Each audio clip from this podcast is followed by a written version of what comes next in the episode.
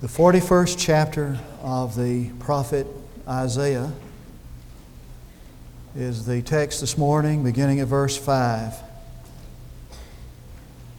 Isaiah chapter 41, verse 5.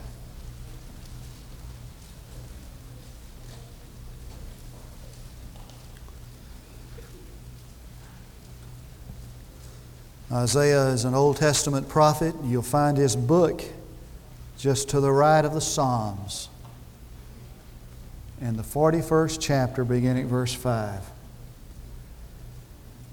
The coastlands have seen and are afraid. The ends of the earth tremble. They have drawn near and have come. And each one helps his neighbor and says to his brother, Be strong. So the craftsman encourages the smelter. And he who smooths metal with a hammer encourages him who beats the anvil, saying of the soldering, It is good. And he fastens it with nails that it should not totter.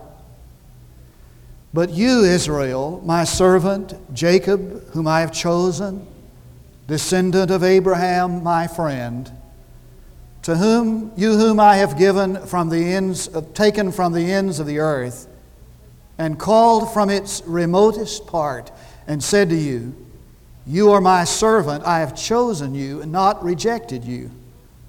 Do not fear, for I am with you. Do not anxiously look about you, for I am your God. I will strengthen you. Surely I will help you. Surely I will uphold you with my righteous right hand. Now, in the passages that surround this text, God is doing what He loves to do, and that is to to call his people to compare him with their gods. And he says, I want you to get all your gods together and all your philosophies and compare those gods to me. And in light of the impending doom, because judgment and destruction was imminent, it makes this matter so crucial. Now, Israel has already fallen to the Assyrians, and Judah is being threatened by Babylon, who is rising as a national power. And God is saying, in light of the coming destruction, in light of the impending doom, how does your gods, how do your gods stack up to me? At the point of deliverance and your salvation and your help, how do your gods stack up to me? God's not afraid of the challenge. Have you ever noticed how Americans have begun to communicate with one another? We like to think that we have kind of uh, have places where we're isolated to one another, so we communicate to one another with bumper stickers and t-shirts. You ever notice how the, these messages that we wear on t-shirts? The guy was telling me last night that Somebody showed up in a class he teaches last week with a t shirt that read, You can make me go to school, but you can't make me learn. Strong message, I guess. Somebody said he saw a t shirt that read, Don't bother me, I can't cope. Now, that may be how some of you feel. Is that the way you feel? And as you walk through the day, you just wish that nobody would come up and lay any more trouble on you. You've got all you can bear. And you'd just like to say to them at arm's length, please don't lay any more problems on me. I can't cope with the ones that I have. Now, chapter 41, God is telling us how to triumph over adversity or trouble. And He is describing how do, two different kinds of people deal with adversity or hard times. And in verse 6, he describes how the world deals with adversity. And the first thing the world does is try to bolster one another up. You know, I mean, be of courage, the world says. Be strong, be a man, get a stiff upper lip.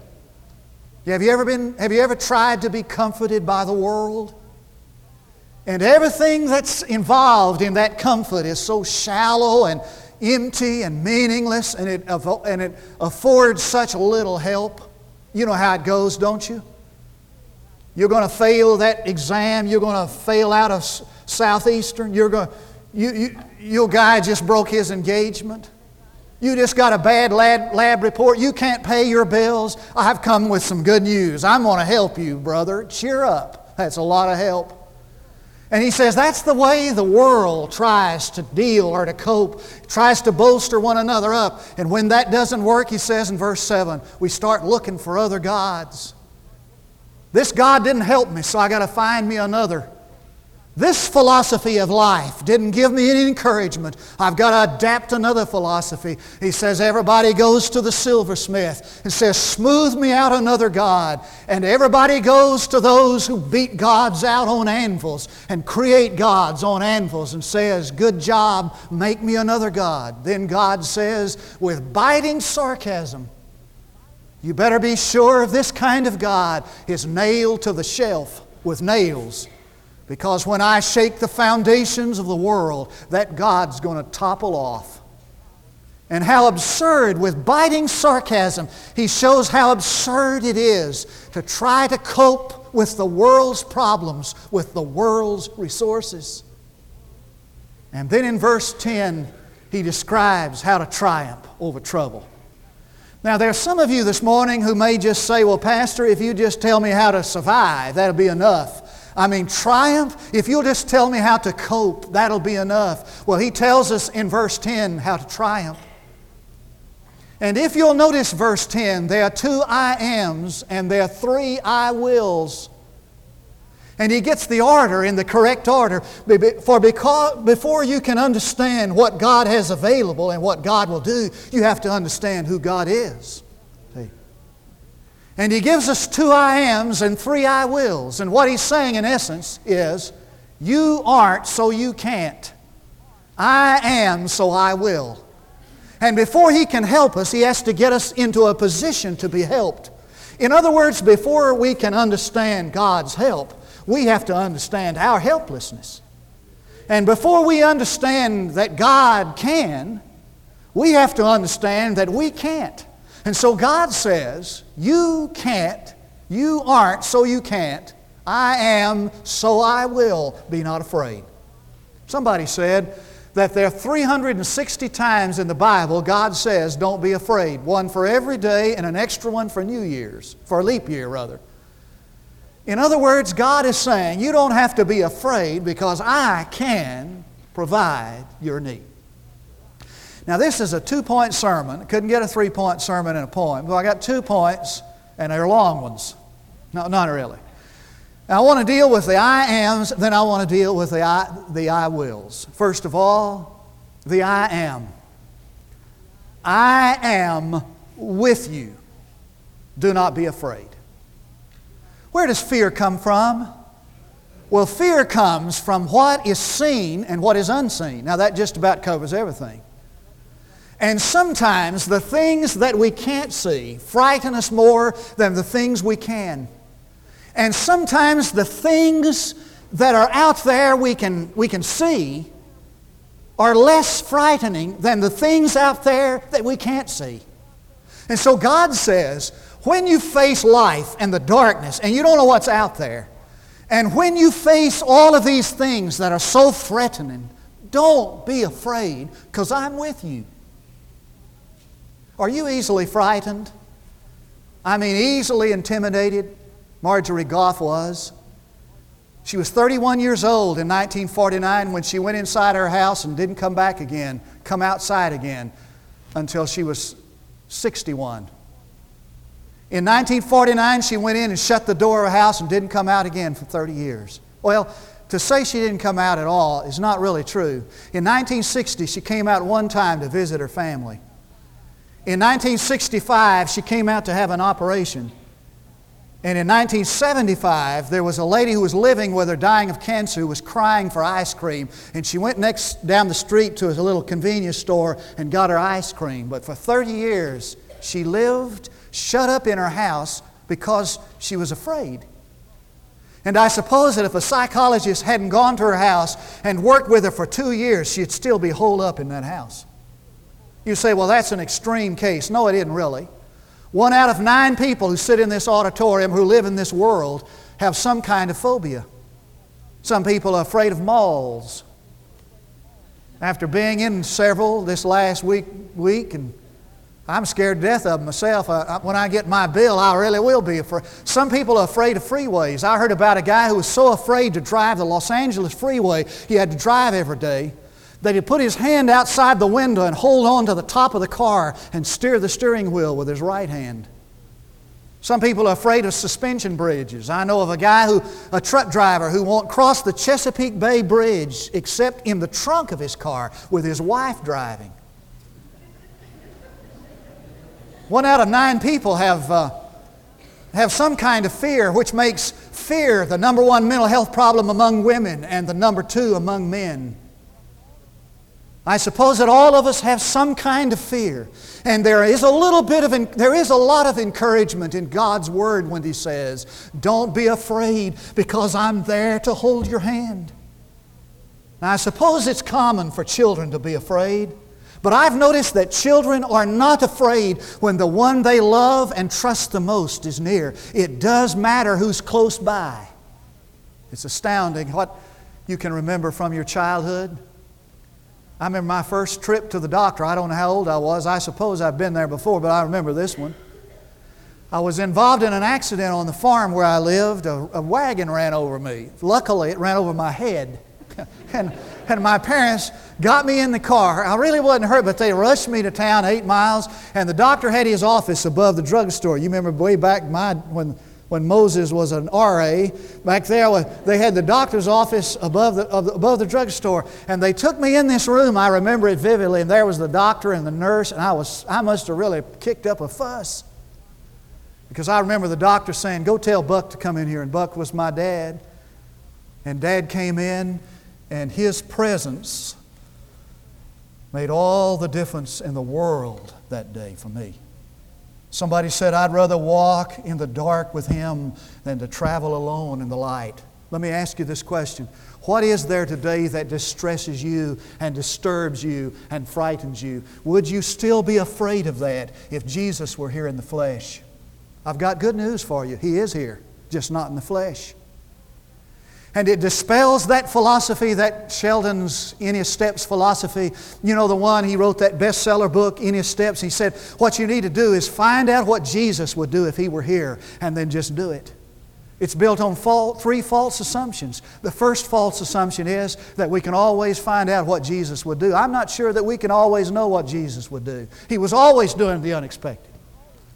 It's built on the second false assumption that you could do what Jesus did or would do if he were here. I'm not sure we can always do that because Jesus loved his enemies. I'm not sure I always can. And Jesus always turned the other cheek. I'm not sure I always can. The third false assumption it's based on is that Jesus is not here. I've got good news for you. He is here. He said, When I leave, I'm going to send the other Jesus, and he's going to meet you on the road. And when he meets you in that intersection on the road, he's going to turn, he's going to go the rest of the way with you. Don't be afraid, I'm with you. The second thing he says, the second I am, is this He said, I am your God. So don't look anxiously about you. And the implication is to stop looking somewhere else for help. He said, I'm your God. Don't look anxiously about for help. And it exposes a tragic but true fact the unwavering tendency of man not to trust God. Now, listen to me carefully. I've said this over and over, and I'm going to say it again because you, you don't believe it yet. Man will not trust God until he has to. That's why the West Texas rancher said when the church called for prayer to, in the midst of a terrible drought, when he heard that the church was calling on prayer for rain, he said, Have we, has, has it come to that? I mean, are we in that bad shape? Are we that desperate? You see, man has an unwavering tendency to lean on every cobweb available before he'll lean on God. We sing the song, and I love the song, and I'm thrilled every time it's sung. Lean on me. But let me tell you something it's easier to sing that than it is to do it. In 1889, We've been singing this ringing gospel song since 1889. Scripture, and he quoted it in the letter The eternal God is your refuge, and underneath are the everlasting arms. And as he wrote that letter, he, he got the idea for the song What a fellowship! What a joy divine, leaning on the everlasting arms. What a blessedness, what a peace is mine, leaning on the everlasting arms. What have I to dread? What have I to fear, leaning on the everlasting arms? I have blessed peace with my Lord so near, leaning on the everlasting arms. I'm going to tell you, it's easier to quote that and memorize it than it is to live it. Now, let me ask you, how do you know when you're leaning on God? Well, you just fill in the blanks of the first honest impression that comes to you when I make this statement. If everything caves in, if everything caves in, I will, you fill in the blank.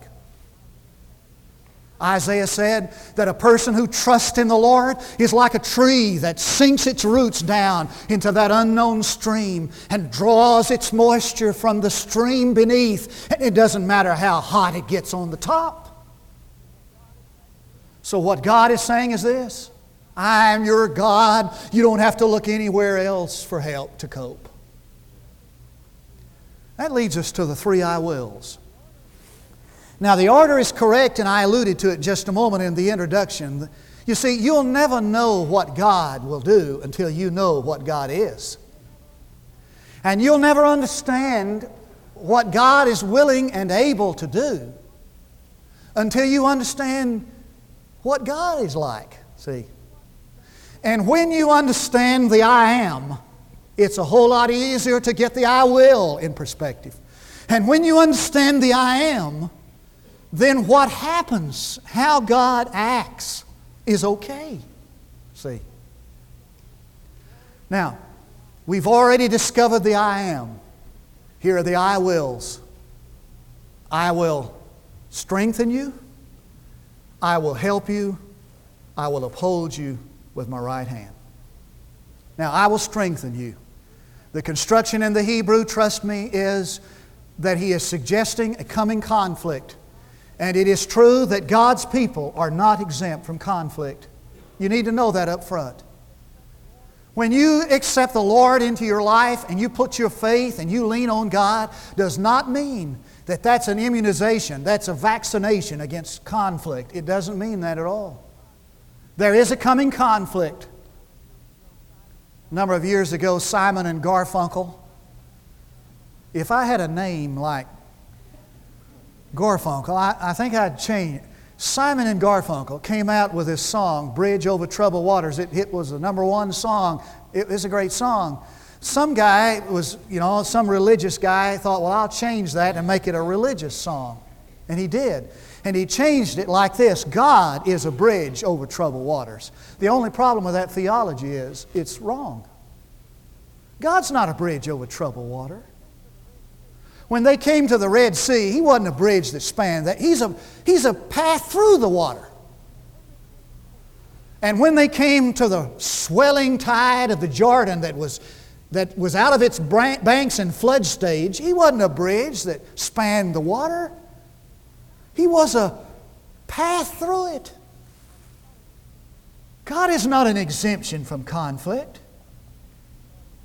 I was scanning this audience this morning to see if she were here.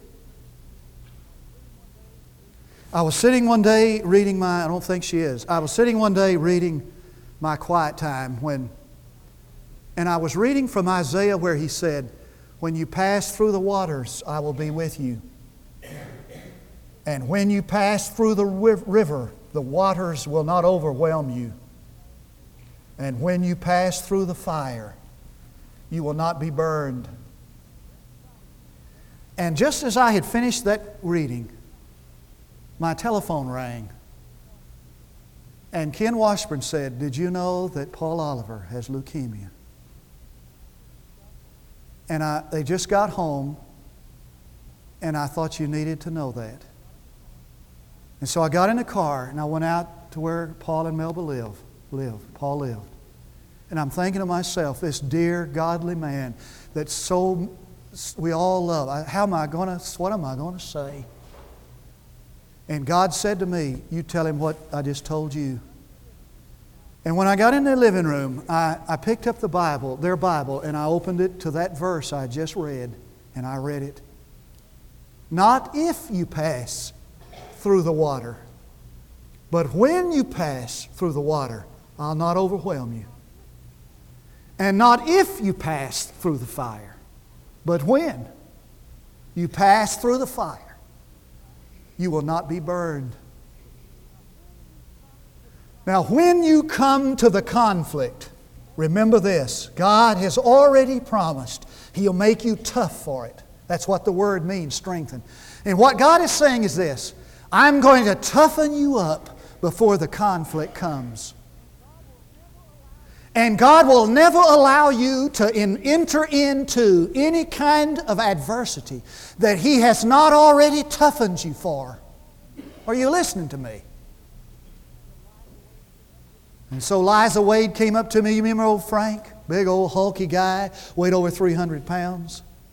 Always sat right over there. Died of a heart attack in Paris, Arkansas. And Liza came up to me and she said, Brother Tidwell, for weeks, Paul's, uh, Frank's father has been ill. He's, and we've been going back and forth to be with him, and he's like a father to me, and, and, and he's so precious to my, my children. And, he, and she said, I didn't know it, but what God was doing was that through the, de- through the illness of Frank's father, He was preparing me and my children for Frank's death. Now, what does it mean? How does a soldier get, get toughened up for the conflict? He gets toughened up for the conflict in boot camp. And what God is saying is this you just know that these little these struggles that you're going through in life, I'm just using them to toughen you up for the tough times. And when I was pastor at Iowa Park, Texas, I, I pastored a military church, and I had a lieutenant colonel in my church, one of the leaders, a fine man. One day, I'd been there about three weeks. Telephone rang on Saturday morning. He said, "Pastor, I need you to talk to my son. He's about nine year old, nine years old." He said, "His dog died." I needed you to talk to him. He wants to know if that dog's going to be in heaven, all that kind of stuff. I hung up. I'm thinking, now they didn't say anything about that in seminary. I mean, but I, am thinking to myself, to be totally honest with you, I'm thinking to myself, now there's got to be something more important to do than Saturday morning than talk to a kid about a dead dog. And, and, and, I, and I, but you know, God spoke to me in my heart, and this is what God said a true story. He said to me, Gerald, these things that come in life are the way I'm toughening that little boy up for life itself. Now, you help him to understand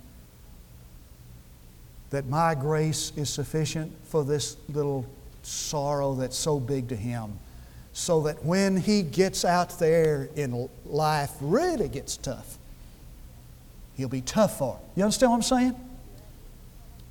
This has been a bad week for some of you then you just know that God is using that to get you ready for the real battle. Second, He said, I will help you. And the idea is that He will help you in the midst of the battle. Listen to me carefully. And the word means to surround or to, to encircle, really. It means to circle around. And what He's saying is that when you get into the battle, just know that I surround you. And the psalmist said, like the hills that surround Jerusalem, so God surrounds and protects those who love Him. Isn't it? I love it. He said, when you get in the midst of the battle, you just know that I'm, you're surrounded with God. And when the time, when the adversity begins to really get tough and you can't cope, just remember this that I encircle you with my help. And so when the devil came to God and was debating with God about Job, the devil said to, to God, He said, You take down that hedge, and Job will curse you to your face. I don't know whether you miss it or not. I find some comfort in the fact that He has a hedge around us. And I, have some, I find some comfort in the fact that the devil can't touch me, nor can anything touch me that God doesn't permit. And I find some comfort in the, in the fact that if anything gets through to me, God will have to open the door for it to get there. And I already understand what God is and what God is like. And so I know that He's not going to let anything happen to me that will destroy me. He encircles me with His life. Then He said, I will uphold you. Now, the word is, listen to it, it means I will see you all the way through to the end. I'm not going to get you out in the middle of the stream and, and, and abandon you. I'm not going to put you in the fire and then run away. I'm not going to allow you into the conflict and then I'm going to desert and turn tail. I'm not going to do that. I'm going to see you through this. That's what he means. And this is how he says it I'm going to see you through because I've got you in my righteous right hand. Don't miss a word of this.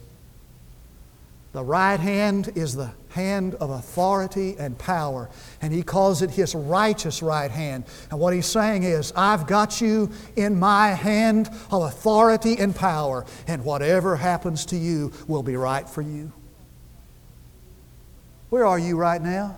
You say, Well, I'm sitting in this sanctuary wishing I were home. No, let me tell you where you are. You're right in the right hand of God. You're in His right hand. And He said, I'm going to keep you in my right hand, and I'm going to see you all the way through this. And so Isaiah says, as God speaks through Isaiah, now you compare me with other gods. Where are your gods? And where are you with your gods? If you name any handicap, or any medical condition or any life disturbing situation, you can probably name a support group that relates to that. There's support groups for every situation in life. I read somewhere the other day that there are half a million support groups in America serving 15 million people. There are support groups for folks that have cancer. There's support groups for folks that have heart disease. There's support groups for folks that have skin problems. Believe it or not. There's support groups. And the names of these support groups tell a little bit of what they do. For example, the Candlelighters. That's a support group for parents who have children with leukemia. There's Pill-Anon. Pill and is a support group for families and for people who are addicted to mind altering drugs. There, there is Mended Hearts Anonymous. You know what that is, don't you? Mended Hearts Anonymous is a support group for those who have open heart surgery.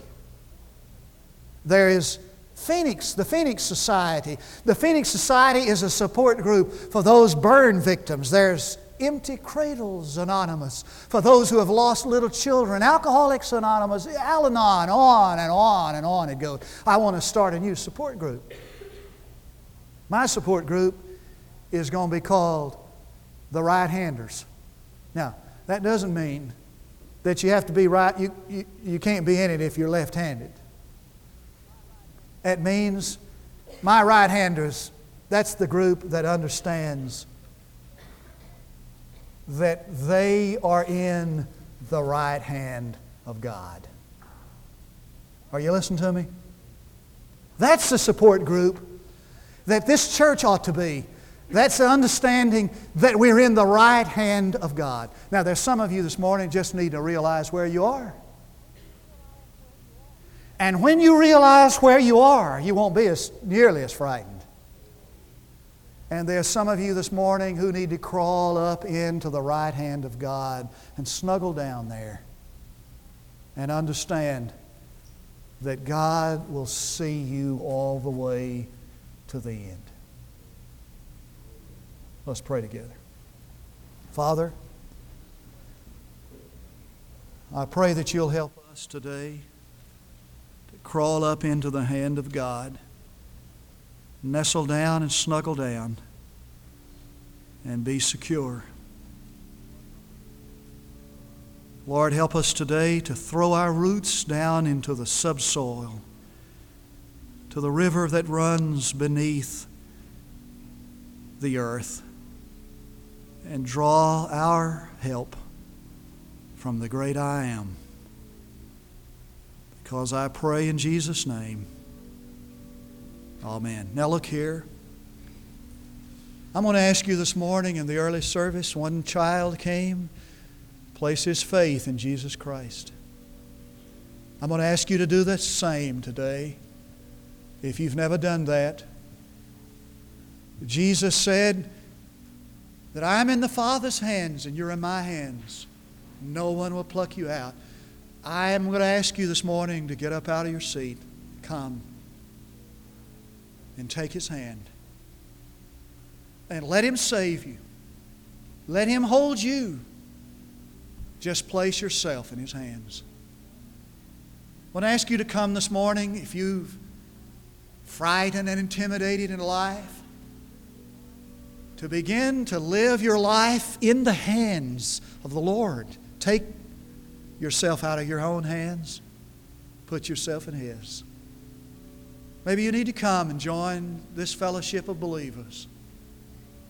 We invite you to come. Our song is Savior, like a shepherd lead us. Much we need thy tender care.